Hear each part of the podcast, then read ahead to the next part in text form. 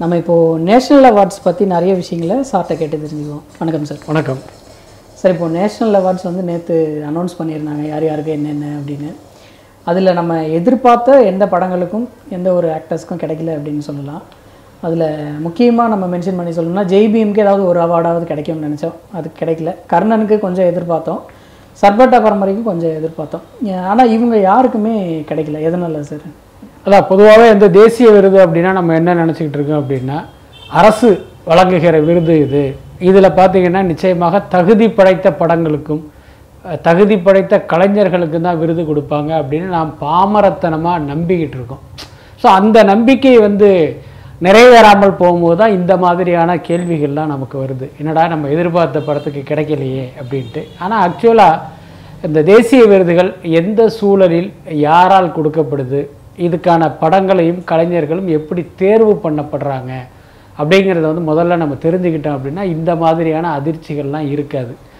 பொதுவாகவே இந்த அரசு விருதுகள் இருக்குல்ல அதை வந்து அரசியல் விருதுகள் அப்படின்னு சொல்கிறது தான் ரொம்ப ரொம்ப சரியாக இருக்கும். என்ன காரணம்னா நீங்கள் கடந்த காலங்களில் தேசிய விருதுகள் யாருக்கெல்லாம் கொடுக்கப்பட்டிருக்கு என்ன மாதிரி படங்களுக்கெல்லாம் கொடுக்கப்பட்டிருக்குங்கிற ஒரு பட்டியலை பார்த்தாலே இந்த விருதினுடைய லட்சணத்தை வந்து நம்ம ஈஸியாக புரிஞ்சுக்கலாம். இன்னொன்று இந்த வருடம் கொடுத்தாங்களே நேற்று அறிவிக்கப்பட்ட அந்த இதில் பார்த்தீங்கன்னா காஷ்மீர் ஃபைல்ஸ் படத்துக்கு சமூக நல்லிணத்துக்கான நல்லிணக்கத்துக்கான நர்கிஸ் தத் விருது கொடுத்துருக்காங்க. ஸோ இதை வச்சே இந்த விருதுடைய லட்சணம் என்ன அப்படிங்கிறத நம்ம புரிஞ்சுக்கலாம். அதுக்கப்புறம் காஷ்மீர் ஃபைல்ஸுக்கு விருது கொடுத்ததுக்கு பிறகு என்ன அதே விருது வந்து ஒரு ஜெய்பீம் படத்துக்கும் கர்ணன் படத்துக்கும் சார்பட்டா பரம்பரை படத்துக்கும் கொடுத்தாங்கன்னா அதை விட அவமானம் மானக்கேடு எதுவுமே கிடையாது. அதனால இந்த பட்டியலில் இந்த படங்கள்லாம் இல்லாததை ஒரு வகையில் வந்து நம்ம ரொம்ப சந்தோஷமாக எடுத்துக்கணும் அப்படின்னு தான் நான் சொல்ல நினைக்கிறேன். அதுக்கப்புறம் பார்த்திங்கன்னா இந்த பொதுவாகவே தேசிய விருது கொடுப்பதற்கு பின்னால் பார்த்தீங்கன்னா ஒரு பெரிய பேரம் நடக்குது. அதுதான் ரொம்ப முக்கியமான விஷயம். நிறைய பேருக்கு இதெல்லாம் தெரியாது. ஏதோ தேசிய விருது உட்காந்து அங்கே ஒரு பெரிய அறிவுஜீவிகள் உட்காந்து ஒரு திறமையான கலைஞர்களுக்கும் ஒரு தரமான படங்களுக்கும் கொடுக்குறதா நம்பிக்கிட்டு இருக்கோம். ஆக்சுவலி பார்த்தீங்கன்னா அப்படி கொடுக்கப்படுவது இல்லை இங்கே எப்படி நடக்குது அப்படின்னா இந்த சவுத் தென்னிந்திய படங்களுக்குன்னு ஒரு பேனலு நார்த் இந்தியன் படங்களுக்கு ஒரு பேனல்னு பார்த்தீங்கன்னா சவுத்து வெஸ்ட்டுங்கிற மாதிரி பிரித்து வச்சுருப்பாங்க.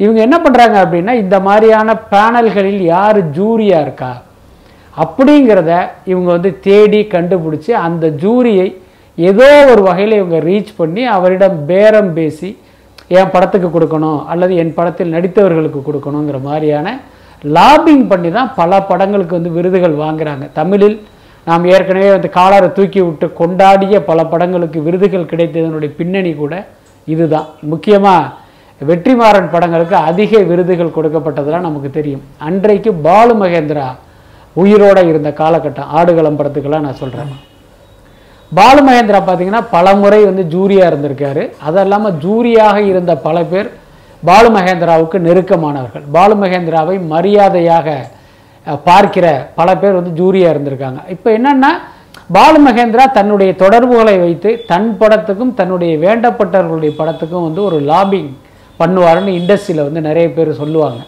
கிட்டத்தட்ட விசாரித்து பார்த்தா அதை உண்மைன்னு தான் சொல்கிறாங்க ஸோ அதனால தான் பாலு மகேந்திராவுக்கு வேண்டியவர்களுக்கு அடிக்கடி தேசிய விருது கிடச்சிருக்கும். பாலு மகேந்திரா படங்களுக்கும் கிடச்சிருக்கும். இது தமிழில் மட்டும் இல்லை கர்நாடகாவிலையும் அதே மாதிரி இருக்குது கர்நாடகாவில் பார்த்தீங்கன்னா இரண்டு முக்கியமான இயக்குனர் இருக்காங்க. அவங்களுக்குள்ள என்ன டீல் அப்படின்னா ஒரு வருஷம் பார்த்தீங்கன்னா ஒருத்தர் ஜூரியா போவார். அதே வருஷம் அந்த இன்னொருத்தர் வந்து ஒரு படத்தை எடுத்திருப்பார். இப்போ இவர் ஜூரியா போனவர் இந்த படத்துக்கு அவார்டு கொடுத்துருவாரு. அடுத்த வருஷம் பார்த்தீங்கன்னா இவர் ஜூரியா போவார் அவர் படம் எடுப்பார். இது வந்து காலம் காலமாக கன்னடத்துலையும் நடந்துகிட்டு இருக்கு. அந்த மாதிரி பார்த்தீங்கன்னா இந்த தேசிய விருதுக்கு பின்னால் வந்து இப்படியான அரசியல் இந்த மாதிரியான பேரம் லாபிங்லாம் இருக்கிறதுனால ஒரு த- சரியான படத்துக்கு நேர்கிட்ட விருது கிடைக்கல. அது காஷ்மீர் ஃபைல்ஸுக்கு கொடுத்துட்டு நமக்கெல்லாம் கொடுக்கலைன்னா நம்ம வருத்தப்பட வேண்டிய அவசியம் இல்லை அப்படின்னு தான் நினைக்கிறேன்.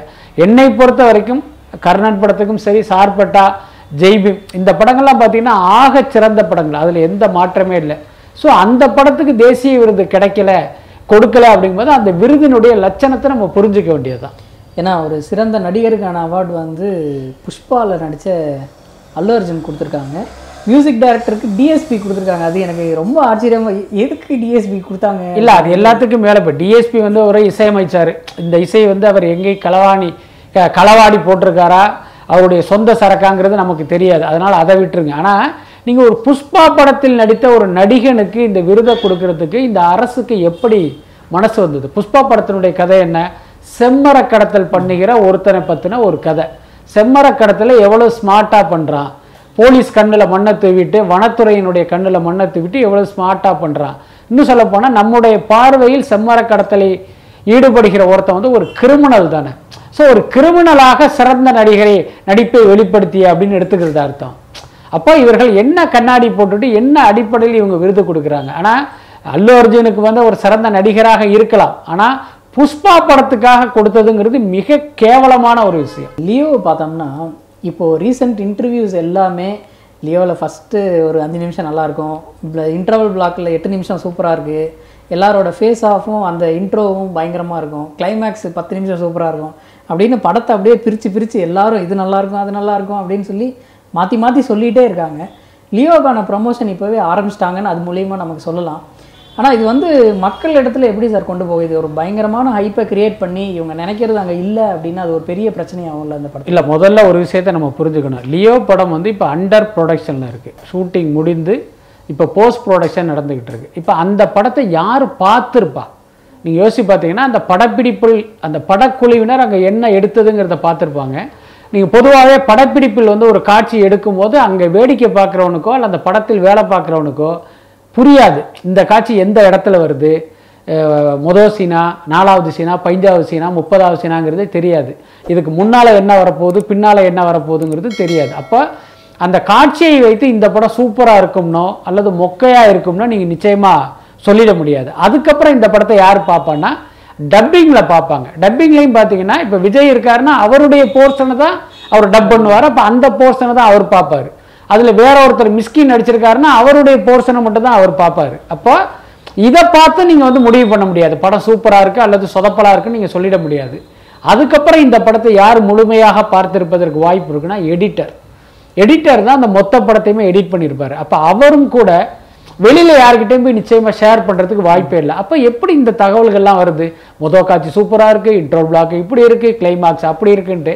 அப்போ இதன் மூலமே தெரிஞ்சுங்க இந்த படத்தை பற்றின ஒரு பில்டப்பை இவங்க ஆரம்பிச்சிட்டாங்க. அதுக்கப்புறம் சமீப காலமாக நீங்கள் பார்த்துருக்கலாம். இந்த ட்விட்டர் மாதிரியான ஃபேஸ்புக்கு இன்ஸ்டாவிலலாம் பார்த்தீங்கன்னா அந்த படங்களை பற்றி ஓவராக கூவுறதை நாங்கள் பார்க்கலாம். அதுக்கு என்ன காரணம் அப்படின்னா இந்த மாதிரியான சோஷியல் மீடியாக்களில் நிறைய ஃபாலோயர்ஸை வச்சுக்கிறவங்கள இவங்க வந்து இன்ஃப்ளூயன்சர் அப்படின்னு வந்து ஒரு பட்டப்பெயர் கொடுத்து அவர்களை பணம் கொடுத்து இவங்க வாங்குறாங்க. இப்போ ஒருத்தர் ஒரு மில்லியன் ஃபாலோவர்ஸ் வச்சுருக்காருன்னா அவரை கூப்பிட்டு அவருக்கு பயங்கரமாக சில்லறையை வெட்டி எங்கள் படத்தை பற்றி நீங்கள் உங்கள் பேஜ் கணக்கில் போய் கூவுங்க அப்படின்னு அனுப்பிச்சிருவாங்க. ஸோ அவர்கள் கூவுகிற கூப்பாடு தான் இதெல்லாம். இது நிச்சயமாக உண்மையாக இருக்குன்னு அவசியம் இல்லை. அதே நேரம் நீங்கள் கேட்ட மாதிரி ஒரு படம் வருவதற்கு முன்னாலே இந்த மாதிரி மிகைப்படுத்தி கூவுறது இருக்குல்ல அது நிச்சயமாக படத்துக்கு ஆபத்தாக முடிவதற்கும் வாய்ப்பு இருக்குது ஏன்னா இப்போ நீங்கள் இந்த மாதிரி அது அப்படி இது அப்படின்னு கூவி கூவி கூவி ஒரு ரசிகன் பார்த்தீங்கன்னா அந்த படத்தை பற்றின பெரிய கற்பனையில் ஒரு பெரிய எதிர்பார்ப்புக்கு போயிடுவான். அப்போ அந்த படம் அவனுடைய எதிர்பார்ப்பை பூர்த்தி செய்யலை அப்படின்னா அவனுக்கு வந்து அந்த படம் ஒரு மொக்க படமாக தெரிய ஆரம்பிச்சிடும் ஸோ அந்த ஆபத்தை இந்த தயாரிப்பாளர்கள்லாம் உணரணும். நம்ம படத்தை ஓட வைக்கணுங்கிறதுனால இந்த மாதிரியான ஒரு கூலிப்படையை வச்சு நம்ம கூவுறது நாளைக்கு நம்ம படத்துக்கே நெகட்டிவாக மாறிடுங்கிறத அவங்க புரிஞ்சுக்கிட்டாங்கன்னா ஓகே. டி சிக்ஸ்டி எயிட் தளபதியோட அறுபத்தி எட்டாவது படம் வந்து வெங்கட் பிரபு வந்து இயக்குறாரு அது எல்லாருக்கும் தெரிஞ்சது தான் இதில் வந்து மல்டி ஸ்டாரர் மூவியாக இருக்கும். ஏன்னா லியோவே ஒரு பேன் இண்டியன் மூவி அதுக்கு அடுத்து வர்றது அதை விட பயங்கரமாக இருக்கணும் அப்படின்னு சொல்லி இதில் வந்து நிறைய ஸ்டார்ஸ் இருக்க போகிறாங்க முக்கியமாக சொல்லணுன்னா பிரபுதேவா வர போகிறாரு அப்புறம் மாதவன் வரப்போகிறாரு வெங்கட் பிரபு மூவியில் வந்து அந்த மாதிரி மல்டஸ் மல்டி ஸ்டாரர் வந்து ஒர்க் ஒர்க் அவுட் ஆகுமா? இல்லை அது வந்து ஒரு வகையில் அவங்களுக்கு ப்ளஸ் தானே. நீங்கள் எத்தனை மல்டி ஸ்டார் அந்த படங்களில் இருந்தாலும் அது கடைசியாக அல்டிமேட்டாக நம்ம என்ன சொல்லுவோம்னா அது விஜய் படமாக தான் நம்ம சொல்ல போகிறோம் அப்படித்தானே அந்த படத்துக்கான அடையாளமும் கிடைக்கும். அதுக்கப்புறம் இன்றைக்கி பார்த்தீங்கன்னா அந்த மல்டி ஸ்டாரை வைத்து எடுக்கிற படங்கள் கமர்ஷியலாக பெரிய வெற்றி அடைஞ்சிக்கிட்டு இருக்கு. அதுக்கு பெரிய உதாரணம் ஜெயிலர். அதில் அவங்களுக்குள்ள ரோல் பெருசாக இல்லைனாலும் இப்படி இவர் நடிச்சிருக்காரு அப்படிங்கிறதே அந்த படத்துக்கு வந்து ஒரு பெரிய ஓப்பனிங்கை கொடுக்குதுங்கிறதுனால இப்போ விஜயும் கூட நினச்சிருக்கலாம். இந்த படத்தில் யார் நடித்தா என்ன? நமக்கு ப்ளஸ்ஸு தான். கடைசியாக பார்த்தீங்கன்னா நமக்கு பேர் கிடைக்க போகிறது நமக்கு தான் அப்படின்னு அவர் நினச்சிருக்கலாம். அதுக்கப்புறம் பார்த்தீங்கன்னா இப்போ நீங்கள் சொன்ன மாதிரி மாதவன் பிரபுதேவா ஜெய் இது எல்லாமே ஹேஷியங்கள் தான். அங்கங்கே க கசிகிற தகவல்கள் தான். அவங்க இன்னும் அதிகாரப்பூர்வமாக சொல்லலை. அதுக்கப்புறம் நம்ம கேள்விப்பட்டது என்னென்னா இது வந்து ஒரு ஃபேமிலி ஓரியன்ட் சப்ஜெக்ட் அப்படிங்கிறது தான் நமக்கு கிடைத்த தகவல். நீங்கள் கூட கேள்விப்பட்டிருப்பீங்க இதில் விஜய் இரட்டை வேடத்தில் நடிக்கிறார். ஸோ அதனால் ஒரு ஃபேமிலி சப்ஜெக்ட் அப்படின்னாலே ஒரு விசு படம் விசேகர் படம் மாதிரி தானே. நிறைய கேரக்டர்கள் இருப்பாங்க. அப்போ அதுக்கு த பொருத்தமான ஆர்டிஸ்ட்களை நீங்கள் இதை போட்டு தான் ஆகணும். ஸோ அதனால் அது விஜய்க்கு வந்து மைனஸாக வருவதற்கு வாய்ப்பு இல்லை ரஜினி வந்து நாளைக்கு ஒன் செவன்ட்டிக்கு பூஜை போடுறதா சொல்லியிருக்காங்க. அது எந்த அளவுக்கு உண்மைன்னு தெரியல. இல்லை அதில் மாற்றம். நாளைக்கு அந்த பூஜை நடக்கலை. நாளைக்கு ரஜினி அந்த ஒன் செவன்ட்டி ஆமாம் அது நடக்கலை அது நடக்கலை. அது வந்து தள்ளி வைக்கப்பட்டதாக இப்போ ஒரு தகவல் இருக்குது ஓகே சார் ஒன் செவன்ட்டிக்கான பூஜை இப்போதைக்கு தள்ளி வைக்கப்பட்டிருக்குன்னு சொல்கிறீங்க பட் அந்த ஃபிலிமுக்கான சேலரி வந்து ரஜினி டூ டூ ஹண்ட்ரட் க்ரோஸாக ஹைக் பண்ணிட்டாரு அப்படின்னு சொல்லி ஒரு தகவல் நீங்களே சொல்லியிருந்தீங்க. இப்போ விஜய் கூட ரஜினி போட்டி போடுறாரு அப்படின்ற ஒரு இது இருக்குது இப்போ இந்தியன் டூ வந்து டூ தௌசண்ட் எயிட்டீனில் கமல் சாரை புக் பண்ணாங்க. அப்போ வந்து அவருக்கு கம்மியான சேலரி வச்சு தான் இது பண்ணாங்க. இந்த விக்ரமோட சக்ஸஸுக்கு அப்புறம் அவர் வந்து சேலரி ஹைக் பண்ணிட்டாரு அப்படின்ற ஒரு தகவலும் இருக்குது இது எத்திக்கலான ஒரு விஷயமா சார்? இப்போ வந்து நான் ஒரு படத்தில் இருக்கேன்.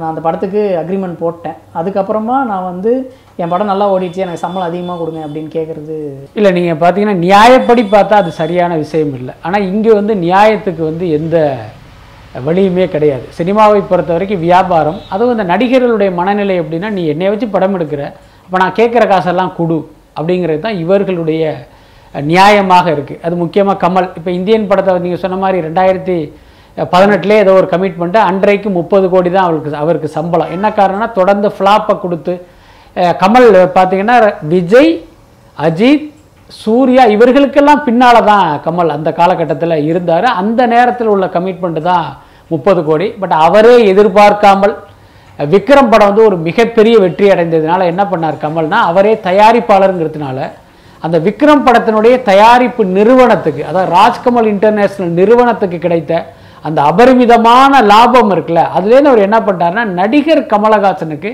நூற்றம்பது கோடி ரூபாயை வந்து ஆர்டிஜிஎஸ் பண்ணிக்கிட்டார். அப்போ நடிகர் கமல்ஹாசனுடைய சம்பளமாக நூற்றம்பது கோடியை கமலை நிர்ணயித்து கொண்டார். இப்போ இதே விக்ரம் படம் வேற ஒரு தயாரிப்பாளர் படமாக இருந்திருந்தா அந்த படத்துக்கு அதிகபட்சம் முப்பது கோடியோ நாற்பது கோடியோ சம்பளம் இவர் சொல்லியிருப்பார் கொடுத்துருப்பாங்க. அந்த படம் வெளியாகி இருக்கும். ஏன்னா இன்னொரு தயாரிப்பாளர் படத்தில் நீங்கள் நடிக்கும் போது அந்த படம் வெளியாகி வெற்றி பெற்றால் நீங்கள் வந்து அதிக சம்பளத்தை கேட்க முடியாது. ஏன்னா அது கமிட்மெண்ட் ஆல்ரெடி தானே.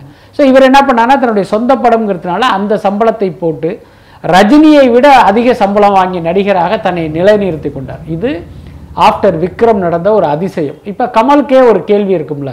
இப்போ நம்ம விக்ரம்னு இவ்வளோ பெரிய வெற்றியை கொடுத்துருக்கோம். அந்த வெற்றி காரணமாக அடுத்து வரப்போகிற இந்தியன் டூ படத்துக்கு மிகப்பெரிய எதிர்பார்ப்பு இருக்கும். எதிர்பார்ப்பை தாண்டி பிஸ்னஸ் இருக்கும். அப்போ நம்மளுக்கு முப்பது கோடியை கொடுத்து கமிட் பண்ண லைக்கா இந்த படத்தில் பார்த்தீங்கன்னா முந்நூறு கோடி முந்நூற்றம்பது கோடி சம்பாதிக்கும் போது நம்ம மட்டும் எப்படி முப்பது கோடியோட போக முடியும்? அப்போ நம்ம அதில் பங்கு கேட்போங்கிற அடிப்படையில் தான் இவர் நூற்றம்பது கோடி கேட்குறதா ஒரு தகவல் இருக்குது இன்னொன்று இப்படி கேட்பது கமலுக்கு வந்து புது விஷயம் இல்லை. கடந்த காலத்துலலாம் இதே மாதிரி நடந்திருக்கு. ஒரு சம்பவம் சொல்கிறேன் வசூல்ராஜா எம்பிபிஎஸ்னு ஒரு படம் எடுத்துக்கிட்டு இருக்காரு. நடிச்சுக்கிட்டு இருக்காரு கமல். அந்த படத்தினுடைய டைரக்டர் வந்து சரண்.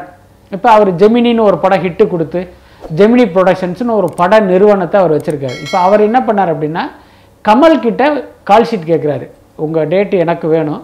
அதை வந்து என்னுடைய ஜெமினி ப்ரொடக்ஷன் மூலமாக தயாரிக்கிறேன். அப்படின்னு சொல்லி கமலுக்கு சில கோடிகள் அஞ்சு கோடியோ பத்து கோடியோ அட்வான்ஸை கொடுத்துட்டு கமல்கிட்டேருந்து டேட்டு வாங்கிடுறாரு.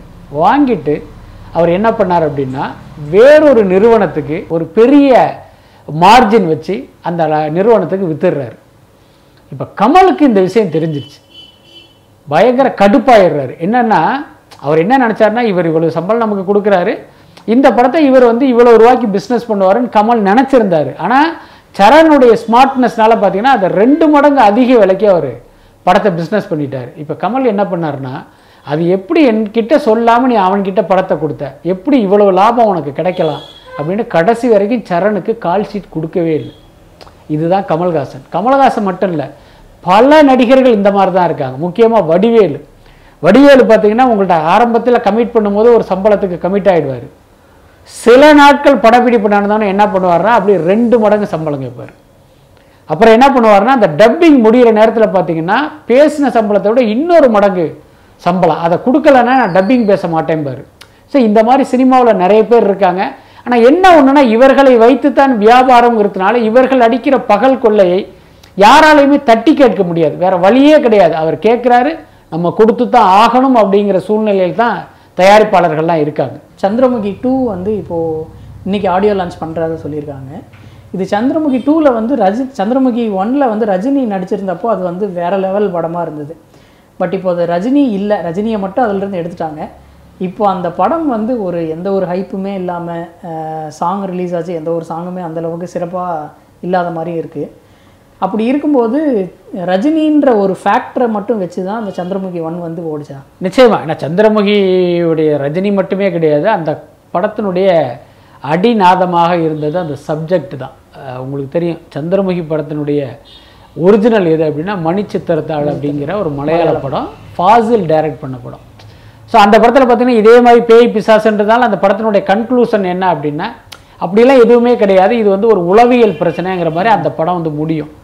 பிவாஸ் என்ன பண்ணார்னா அந்த படத்தை அப்படியே ரைட்ஸ் வாங்கி கன்னடத்தில் போய் ஒரு ஆப்தமித்திரான்னு அதை டைரக்ட் பண்ணுறாரு அவர் அங்கே என்ன பண்ணுறாரு அப்படின்னா அந்த படத்தினுடைய கிளைமாக்ஸே வந்து பேயும் கிடையாது பிசாசும் கிடையாதுடா அப்படிங்கிறது தான் அந்த விஷயம். ஆனால் இவர் என்ன பண்ணிட்டாரு அந்த படத்துக்கு கான்ட்ராஸ்டான ஒரு விஷயத்தை வச்சு ஆப்தமித்ரா படத்தை டைரக்ட் பண்ணி அங்கே கன்னடத்தில் பெரிய ஹிட் ஸோ சந்திரமுகி அந்த ஆத்தமித்ராவுடைய ரீமேக்காக இங்கே வந்தது. பட் என்னதான் படம் பெரிய வெற்றி ரஜினி இருந்தார் நயன்தாரா இருந்தாங்க வடிவேலு இருந்தார் என்றாலும் அதனுடைய பேஸ் வந்து கதை தான் ஸோ அதுதான் அதுக்கு அவ்வளோ பெரிய வெற்றியை கொடுத்தது. அதுக்கப்புறம் பார்த்தீங்கன்னா படம் வெளியானதுக்கப்புறம் பார்த்தீங்கன்னா அந்த வேட்டைங்கிற அந்த கேரக்டர் வந்து மக்கள்கிட்ட வந்து ஒரு பெருசாக நின்றுது அதுக்கு காரணம் பார்த்தீங்கன்னா அந்த வேட்டையினுடைய கேரக்டருக்கு கொடுக்கப்பட்ட பில்டப்பு அப்புறம் அந்த சீக்வன்ஸ் அந்த வேட்டையின் வர்ற அந்த சீக்வன்ஸுங்கிறது அவ்வளோ பிரமாதமாக இருக்கும்.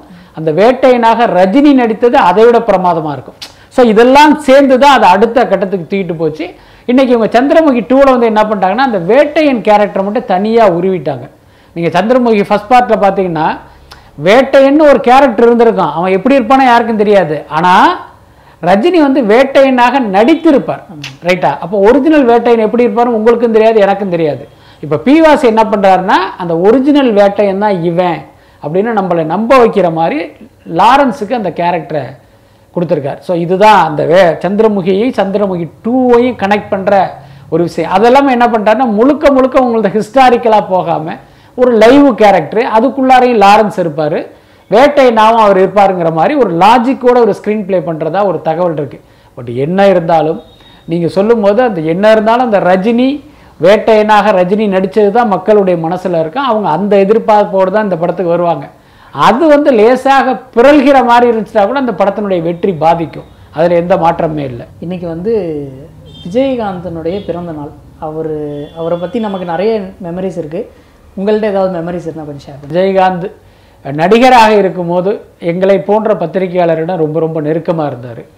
இன்னைக்கு உள்ள நடிகர்கள்லாம் பேட்டி கொடுப்பதே பார்த்தீங்கன்னா ஏதோ யாசகம் கொடுக்குற மனநிலையில் இருக்காங்க. ஆனால் அன்றைக்கு விஜயகாந்த் அவ்வளோ பிஸியாக இருப்பார். ஒரே நாளில் ரெண்டு படம் நடிப்பார். காலையில் ஆரம்பித்து நைட்டு வரைக்கும் ஷூட்டிங் போகும். அவ்வளவு பரபரப்பான கட்டத்திலும் கூட பத்திரிகையாளர்கள்லாம் பத்திரிக்கையாளர்கள்லாம் மணிக்கணக்கில் அவங்களோட உட்காந்து பேட்டி கொடுப்பாரு. அதெல்லாம் ரொம்ப முக்கியமான விஷயம். அதுக்கப்புறம் பார்த்தீங்கன்னா எல்லா பத்திரிகையாளர்களையும் தனிப்பட்ட முறையில் அவர் தெரிஞ்சு வச்சுருப்பார். இப்போ இன்றைக்கி பார்த்தீங்கன்னா எப்படி இருக்குன்னா ஒரு ப்ரெஸ் மீட்டுக்கு வந்து ஒரு நடிகர் வருவார். இப்போ உங்களை பார்த்தார் அப்படின்னா இவர் ஒரு பத்திரிகையாளருங்கிற அளவுக்கு தான் தெரியும். இவர் என்ன மீடியாவை சேர்ந்தவன்னு தெரியாமல் உங்கள்ட்ட ஒரு மணி நேரம் பேசிகிட்டு இருப்பாங்க. ஸோ அந்தளவுக்கு போலித்தனமான பழக்கம்லாம் அன்னைக்கு கிடையாது. அன்றைக்கு வந்து ஒவ்வொரு நடிகர்களுமே தனிப்பட்ட முறையில் ஒவ்வொரு பத்திரிகையாளரையும் தெரிஞ்சு வச்சுருந்தாங்க. முக்கியமாக விஜயகாந்த். இப்போ இவர் இந்த பத்திரிக்கை இத்தனை வருஷம் இருக்கார் இவருக்கு ஒய்ஃப் இருக்கு குழந்தை இருக்கு பையன் இங்கே படிக்கிறான் அப்படிங்கிற அந்த மாதிரியான தனிப்பட்ட தகவல் வரைக்கும் விஜயகாந்த் தெரிஞ்சு வச்சுருப்பார். அதே மாதிரி போகும்போதும் அந்த குடும்பத்தினரை நலம் விசாரிக்கிறது மாதிரியான விஷயங்கள்லாம் கூட பண்ணுவார். அந்தளவுக்கு நம்மோட ரொம்ப ரொம்ப நெருக்கமாக இருந்த ஒருத்தர். நமக்கெல்லாம் பெரிய வருத்தம் என்னென்னா ஒரு நடிகராகவே ஒரு மிகப்பெரிய உச்சத்தை தொட்டிருக்க வேண்டியவர். ஏற்கனவே உச்சத்தில் தான் இருந்தார். பட் அதை விட இன்னொரு மடங்கு அவர் வந்து உயர்ந்திருக்க வேண்டியவர் தான். ஆனால் அவருக்கு வந்து அரசியல் ஆசை பார்த்தீங்கன்னா அவருடைய பாதையே மாற்றி இன்றைக்கு அவருடைய உடல்நிலை நலிவுற்று பார்த்தீங்கன்னா இந்த நிலமையில இருக்கார். உண்மையிலேயே அது ஒரு மிகப்பெரிய ஒரு வருத்தத்தை கொடுக்குற விஷயம் தான் அதெல்லாம். சார் எங்களோட நிறைய கேள்விக்கு பதில் சொன்னீங்க. ரொம்ப நன்றி சார். ரொம்ப நன்றி.